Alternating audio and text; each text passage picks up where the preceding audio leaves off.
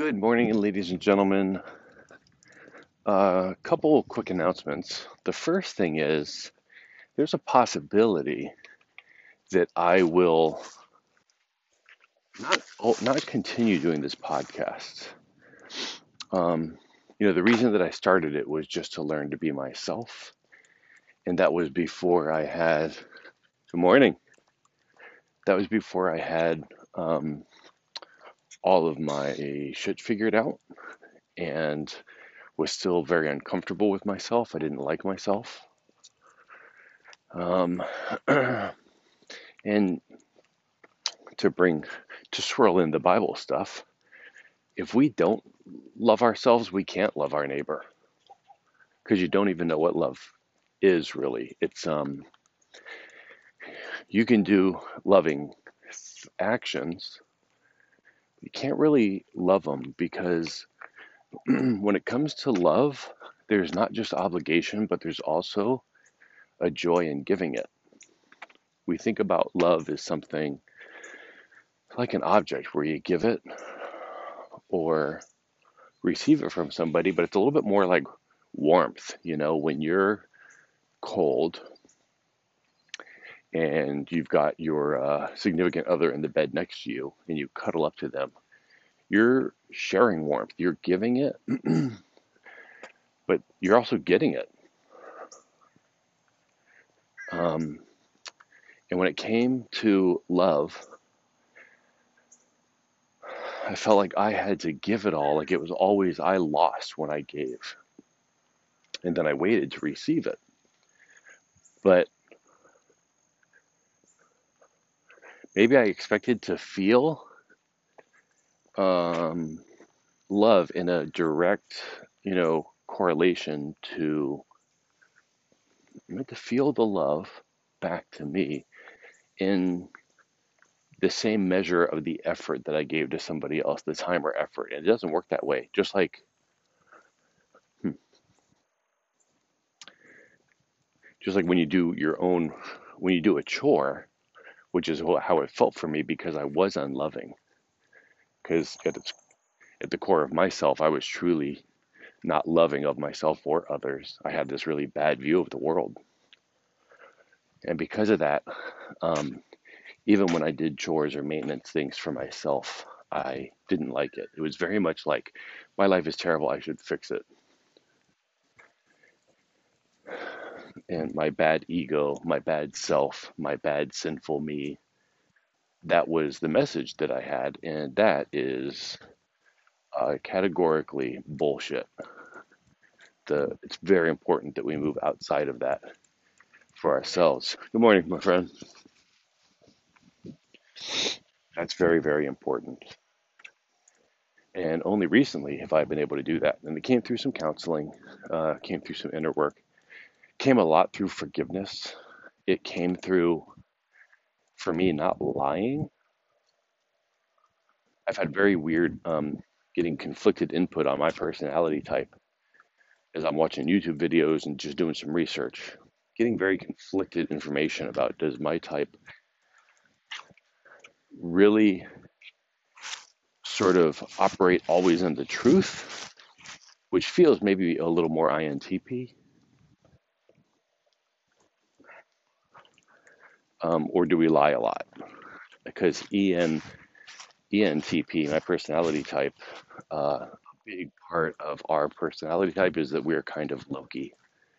You know, we're the trickster. Uh, we are Joker in Batman. Heath Ledger's Joker was a was a really you know abused and therefore abusive ENTP. I love that we don't even know his backstory because he uh, says it. You know, every time he tells his backstory, it's different about how he got his weird smile.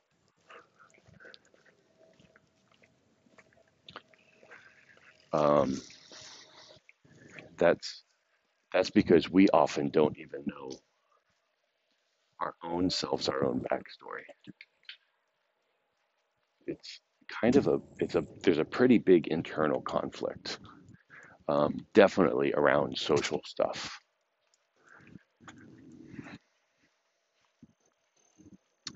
Anyway, uh, man, I forgot where I was with all this shit. Oh, guapo. The, the dog's pooping. Hold on, I'll be right back. Okay, sorry about the interruption. I'm back. Um, yeah, so there's something. I, I went a million different directions in my mind after I stopped. So uh, I think that I was talking about. Well, I'm going to go to what I want to talk about. So I, I've been doing like all this new self discovery and really learning about the Myers Briggs system. And one thing I realized about myself is that when I think of a word, I build a caricature. I think all of us do, right? A word represents something. And it's sort of like you can say tree, and then you can picture something in your head, but maybe you're thinking of a pine tree and I'm thinking of a palm tree and someone else is thinking of an oak tree. Like I say one word and we all go, oh yeah, of course I know what you're talking about, a fucking tree. But then all of us have a different picture in our head. That nuance is very important to me. Um, and also, when I think that I've got it, I tend not to ask questions and then I start attaching everything to my construct. So everything, you know, I rebuild my whole understanding of the world based on, oh, new data about how everything connects to the idea. The concept of tree, what a tree is, and um, if that changes, then I resist that because it takes a lot of work for me to examine in my mind how many different things that connects to and how is that going to change. You know, like someone will be like, "Oh, that's a that's an oak tree, and that's a that's a pine tree. This is a hardwood, and that's a that's a softer wood, and here's what that means." And then you know, so I understand the difference between just oak and pine. Then I have to understand, well, what makes them different? Okay, I get the shape, but is the wood different? Oh, yeah, the wood's very different. One's hard and one is soft. Like, soft wood, what does that exactly mean? Um, and then when you, you know, when you dig in deeper, it's kind of like, well, the bark is different. The climate that grows is different. The animals that feed off of it are different. The, the fruit or seed is different. Like, and then I have to think about all of the different ways because maybe I had it in my mind that all you know when I think of tree, I'm like, okay, tree, living thing. Uh, birds and butterflies go feed on its nectar and then bring bring that nectar somewhere else. That's how it happens. A squirrel climbs up one tree, then climbs up the other tree, and that's what pollinates the tree. Then I find out that there's some that they just drop their pollen into the air and it floats through the air and lands on other trees. And I'm like, wait a minute, that you don't understand how that changes the whole world for me. Man, just as I said that, I got freaking anxious. I I get like short of breath. Um, that was really odd. Good morning, Guapo. Come here. Good boy, Guapo. Very good. That was such a good job. Such a good job. My little pooch just avoided another pooch who was big and excited. Good job, Guapo. So, yeah, when a new idea comes in and I have to rethink it, the idea will hit me. This happens a lot, by the way.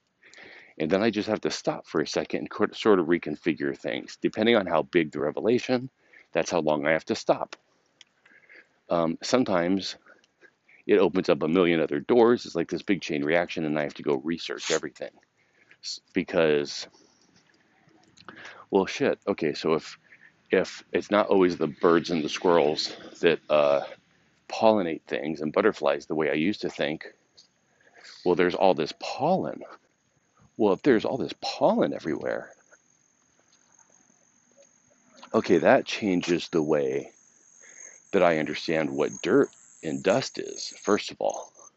That really changes the way I think about dirt and dust and things being static. Uh, it changes the way I think about air. It changes the way I think about breathing. Now, actually, just popped in my head. Oh, I understand allergies now. I understand allergies, those things that are just floating around the air. That goes in your nose. And good morning. That goes in your nose and it bothers you. Oh, thank you. so, yeah, that sorry, uh, a person with a pooch was just was just talking about how cute my pooch is, and she has a shepherd like my dog I grew up with. So anyway, with pollen, yeah. So let's see, uh, pollen, air, sex, allergies, nose. Okay, so um, yeah. So did you hear? Uh, like, so I just kind of said it out loud. Like the I had to retrace how I got there. Uh, because pollen made me realize that trees have sex differently. Um, then that made me realize that, and it's often crude, um, my things, because when I make it kind of a silly picture, I can remember it better. So I pictured like tree, uh, trees ejaculating all over me all the time.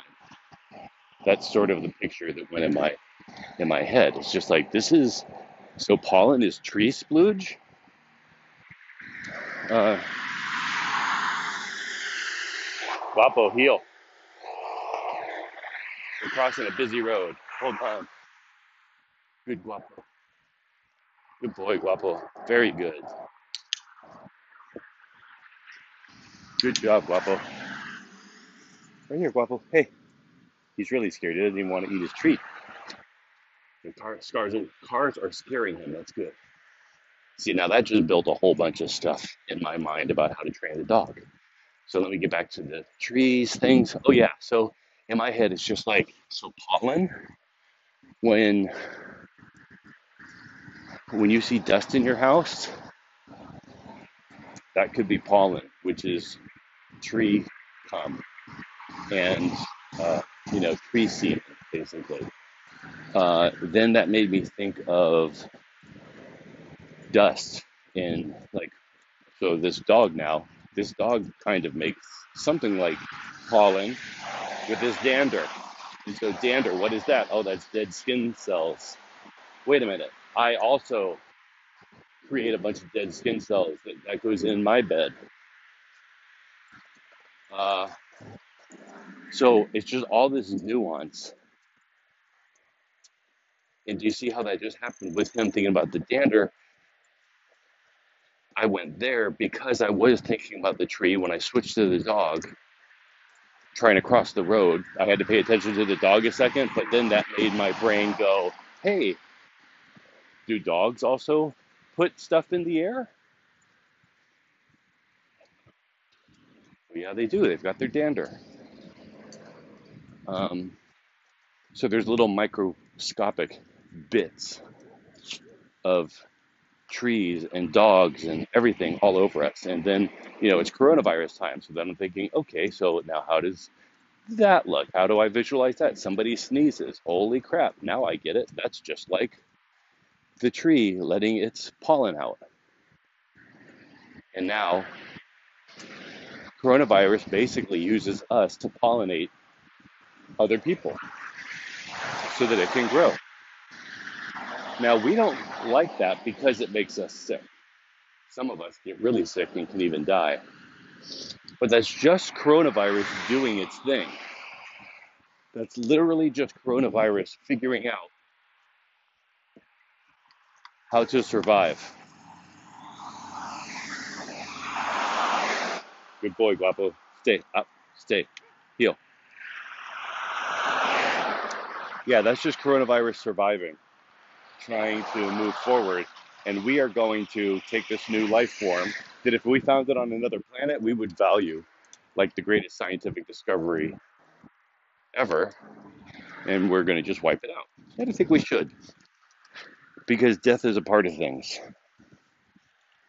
That's the other side of our argument. That's and that's one thing about my personality type that I think is our greatest strength is that I can't do this road in the morning anymore. It's too loud. It's early. I didn't think the cars would be out like this yet. Um, but we do this all the time is that we lose sight of the other part of the argument. I think that one of the things that make us do that the most are emotions. Well, what fool us the most are our senses. Think of an optical illusion and our emotions. Think about when you're frustrated and you do something you wouldn't normally do, you say something you wouldn't normally say, you snap at somebody, right? It's very much, you know, and the way I've been thinking about it, not in a bad way because I don't judge, but I've been thinking about that. That's a lot more attached to this world. Like, that's really cool that somebody, in my view, actually is a spirit, but they have detached themselves totally from the spirit thing to become a human, right? They're just totally like, nope, I'm a human. Uh, when they, you know, when they were born and their consciousness went into their body, they're like, I want to forget that I'm a consciousness and think that I'm only a body. And that's a really cool spiritual experience. And then I think your spiritual practice is going to be different than somebody like me, who is um, the way I take in the world is sort of conceptual. Um, it's I sort of make like logical leaps. I build sort of structures. It's like everything in my brain is an analogy because I realize that everything in the world, or I think anyway, that just everything in the world is an analogy also. It's an, an analogy for a spiritual reality, which is ultimately all that matters. And then people go, like, but what about me? What about, well, what about my body? Like my body, I'm an individual. I'm like, well, you know, every seven years, your body, every cell in your body, if I understand this correctly, that may be wrong, it may be longer or less, but uh, in a multiple times in your life, assuming that you live to the ripe old age of 70, multiple times in your life, you will have completely exchanged all of your cells for different cells, all of them. So there's literally not a single cell in you right now that is the same cell that was there when you were born. So what is the constant? Like to me, I say you are an analogy. Your body is an analogy. Your body is a metaphor in the physical world for your consciousness, for your soul. That's how it shows up. I tend not to associate so much. Very curious about the world and how it all works. But for me, when I find out about how the world works, I'm just like, well, what does it mean? What does it mean to my to my consciousness? Because at the end of the day, it seems to me that's the only thing that I'm ultimately responsible for. What do I do with my own consciousness? How do I use this thing? How do I treat it? How do I treat other people's consciousness? How do I understand the fact that you can have two conscious people standing next to each other and they're seeing the world totally differently? Well, that's kind of what like the Myers-Briggs system is, you know, the cognitive functions and all that. It's just some of the ways of thinking about like, well, here's generally, let's try and get sort of binary. People learn things. All right, you got to get information in. And you can do that either by the real world, like sensing stuff, or by thinking, be conceptual. You can measure it, or you can model it. Ooh, that was good. That was really good. See, I can't think about them. They just come in my head. But that was good. You can measure it or you can model it. That's really good. The next thing, uh, so that's That's the uh, the second letter in Myers Briggs. That's your perceiving function. Do you to get information in to learn? Do you measure it, or do you sort of build a model? Like I build a model in my head. Even when I see a tree, I'm thinking about what it represents about everything else. Um, so that's perceiving function.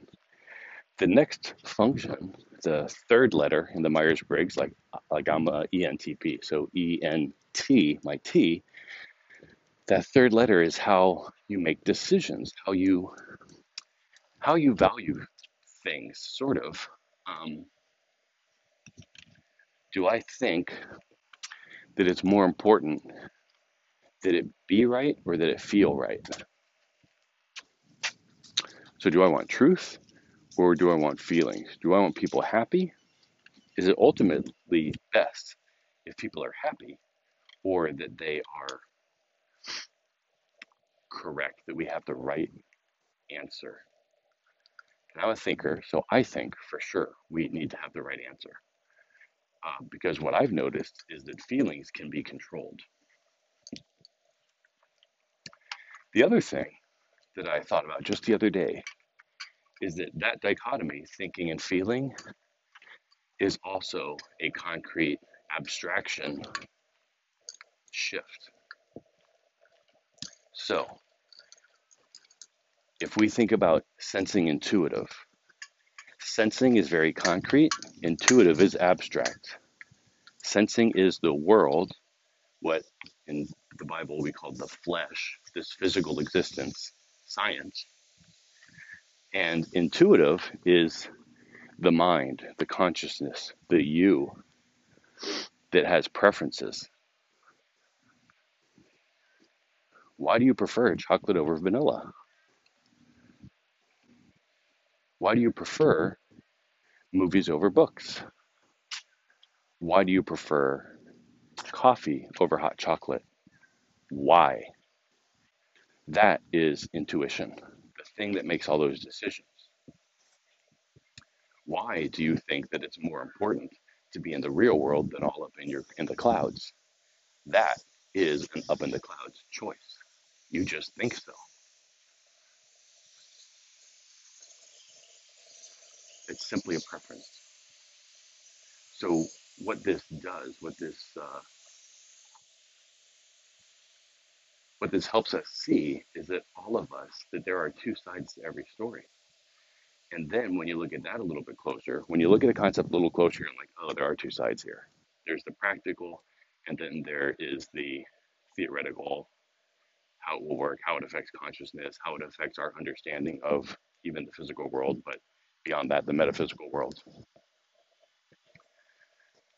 We have the same thing with thinking and feeling. Feeling is very much your body responds, like, okay, I'm feeling it right now. I'm noticing this a lot in myself, this subconscious emotion. Uh, but I get short of breath, and it's this little bit of anxiety. I'm, I'm very anxious all the time.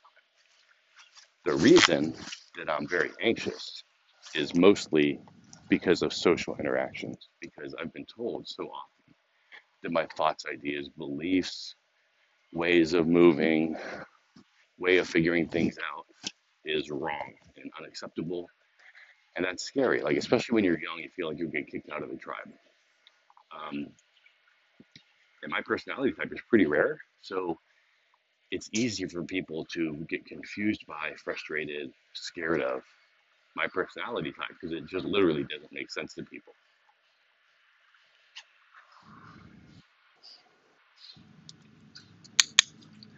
And to be honest, it doesn't make sense to me a lot of times either. I don't understand that this really has been the question is I am trying to bring my intuition down to sensing.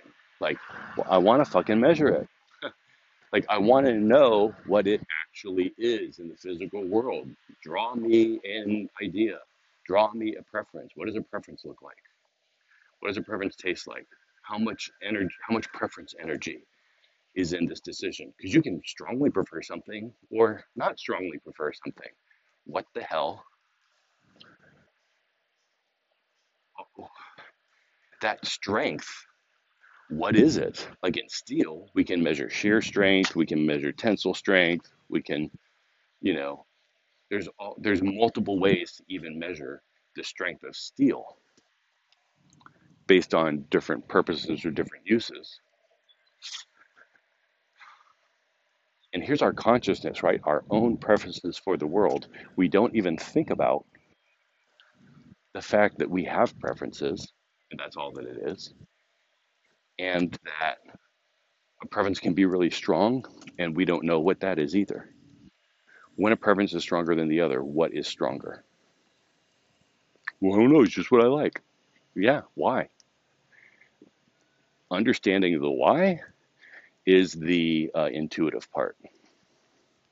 Or actually, take it back. It's probably the perceiving part. It's both. Sorry about that. Good job, Guapo. Come here. Uh, good boy. Dog alert. Good morning. Hey, Booches. Guapo. Uh, come here. Good boy. Sorry, there's. Uh, we are learning. you you pretty much got that right. Yeah, he's he's safe no matter how bad he is. Oh yeah, nice. Well, thank you. I am. gr- I've grown quite attached. Have a good day. The neighbor just told me that her daughter loves my puppy. She's like, she thinks it's the cutest one. And you know what? She's right. Um. So anyway, where was I? Intuition, sensing. How do we know preferences? Um, that's consciousness. Okay, so what is that? Like, that's really my sort of desire is how could we measure preference uh, externally? How could we how could we measure unfalsifiable preference? And that's interesting to me because I know how deceitful people are uh, of themselves, especially how we set up protective measures in our life to figure out, or I'm sorry, to deal with and not figure out something that we know intuitively. There it is. We know it. We know there's something wrong about there's something wrong about mom and dad. I don't know what it is, but let me just fall into this routine because when we fall into this routine and we just say that there's these rules here, then we get to ignore what we're seeing and all the all the inconsistencies. And so maybe sensing, you know, another way to think about sensing versus intuitive is the yeah i said it already the concrete how concrete measurable uh, externalized verifiable it is. Um, and it's really funny because somebody will say well something should be it's more important that something's verifiable. And i say well why? If uh, if you really love somebody if, if you are absolutely in love with a woman who's your wife and she your heart is breaking because she wants to divorce you because somebody put probes up to your head and said you must uh, you don't love your wife at all. And she says you must love me. You better make that fucking meter move or i'm leaving. And you love her. You don't want to see your wife and your children leave. And she's saying but hooked up to this external box it says this external box says you don't love me i'm taking the kids and i'm leaving you'll never see them again you fucker. So that's what it feels like to me when that's what it feels to me like when when scientific atheists go well you can't prove it.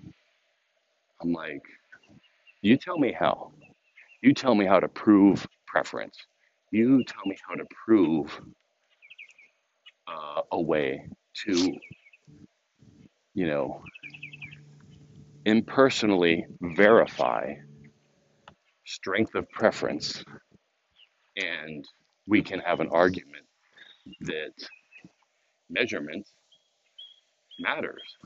But here, what we're talking about is actual human preference. If the zombies come, the things that will make you make all of your decisions, the things that will determine what we fight about, the things that will determine what we value uh, resource, security, safety. Guapo, sit, heel, up, heel. Guapo, heel. Guapo, good morning. Good boy. No. Guapo, no. Guapo, good. Good boy. Good boy. Good boy. How are you? Oh, I'm doing okay. I don't know how mine will act. He's new. Uh, he's growling. I, yeah, let's not get him too close. He's really, yeah, he's really afraid. I've noticed. That's what it's all about. let me hold on. Let me stop my. I was just recording myself a note. Let me stop it really quick. Okay, so first of all, I saw the time on this, but this is cool. So you know, for anybody listening, this is kind of going to be kind of neat to hold on to for a little bit, just to see what it's like inside the mind of an ENTP. So here's here's one thing that I learned recently, fellow ENTPs. This might be helpful to you. I wanted to just ignore that guy and point at my ear and like, hey, I'm on the phone. But I have learned that getting perspectives and like, you know, I'm thinking about personalities. So then as I started talking to the guy, I started putting it all into my construct. This guy is, uh, you know, externalizing his social experience, his feeling experience. Is probably FE, I guess. Yeah. Also was wearing a Yankees thing and all. So is that SE? Can that happen? S S E I N. Yeah. Yeah, you can have SE and FE. So I mean loose caricature, right? But that's how my brain works. So now I just stopped and I thought about him, then I thought about his dog. If dogs had personalities, what would this dog's be? This little puppy, you know, with like Napoleonic complex kind of growling.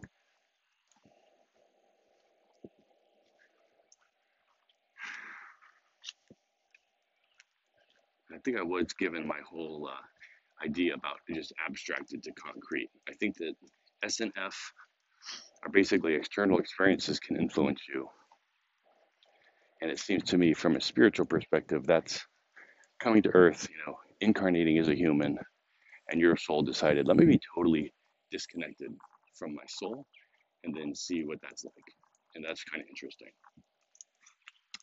For me, I'm like, well, I want to be right in the middle. I want my my soul in the clouds, but my physical experience to be on the earth. You know, I want my I want my thoughts and I want my even my experience of the world, I want it to be always seen through the lens of consciousness. And I want Uh, but then I'm going to go still to Earth, where I have to live in this vehicle that is sensory and has feelings.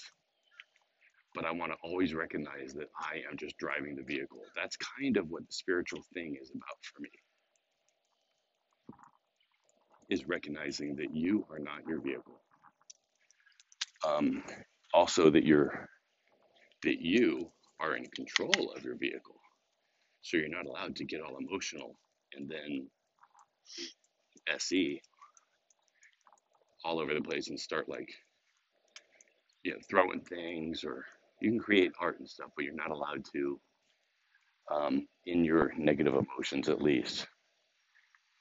You're not allowed to, well, in any, your positive or negative emotions, you're just not allowed to, be hurting something. You have to be conscious of your consciousness while you are in your body.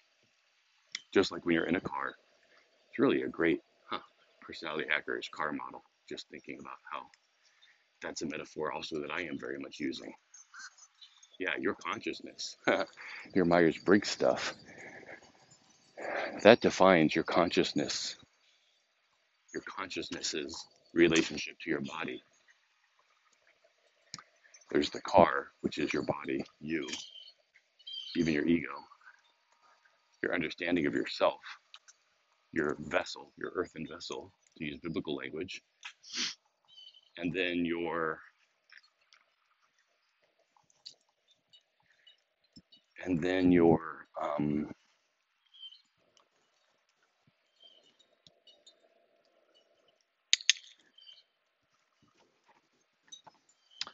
sorry i'm trying to the thought isn't sinking in. It got stuck.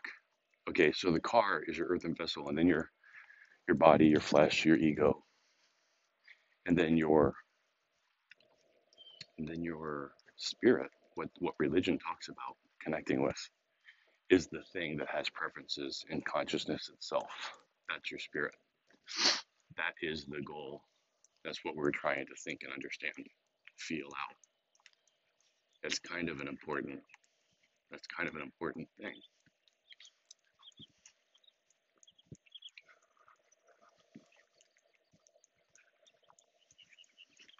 And it's very easy very easy for me to lose sight of my body and not take care of it not take care of my emotions not take care of my physical body. Very easy for me.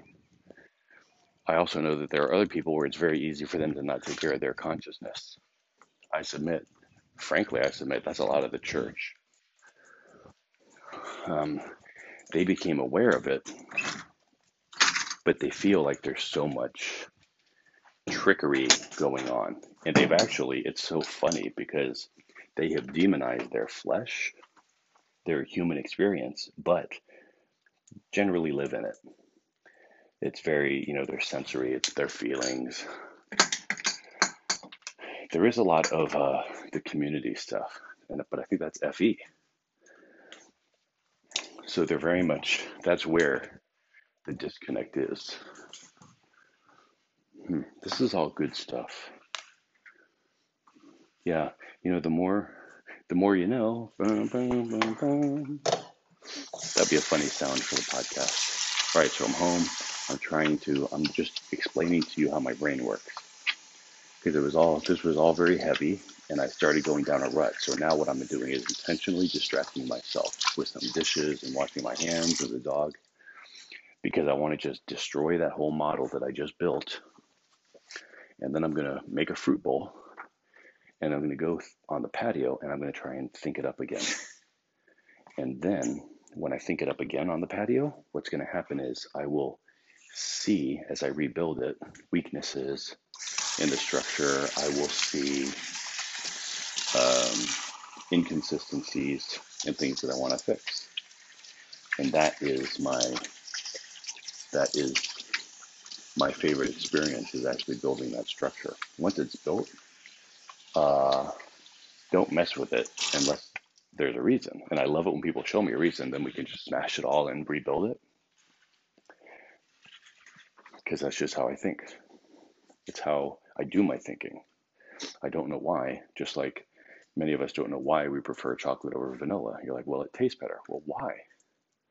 What part of the flavor tastes better? Is it the cocoa part? Is it the milk part? Is it the sugar part? Well, it's the cocoa part. Well, why would it taste better to add more to it? Like vanilla people are like real purists, probably, sensing wise. Hmm, I bet there is something about that. See how my brain goes? How the fuck am I thinking about chocolate and vanilla ice cream and how humans experience taste and preferences and taste? That's how it works in there, people.